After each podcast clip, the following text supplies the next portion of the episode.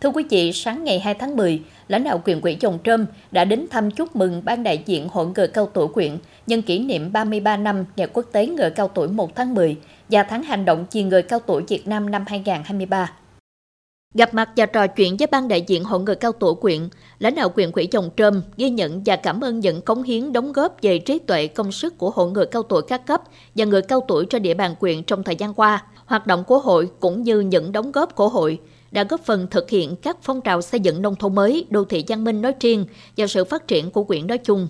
Hưởng ứng tháng hành động vì người cao tuổi Việt Nam năm 2023, lãnh đạo quyện quỹ đề nghị hội người cao tuổi các cấp trên địa bàn quyện quan tâm, vận động, tuyên truyền triển khai thực hiện có hiệu quả, phù hợp với điều kiện của từng địa phương.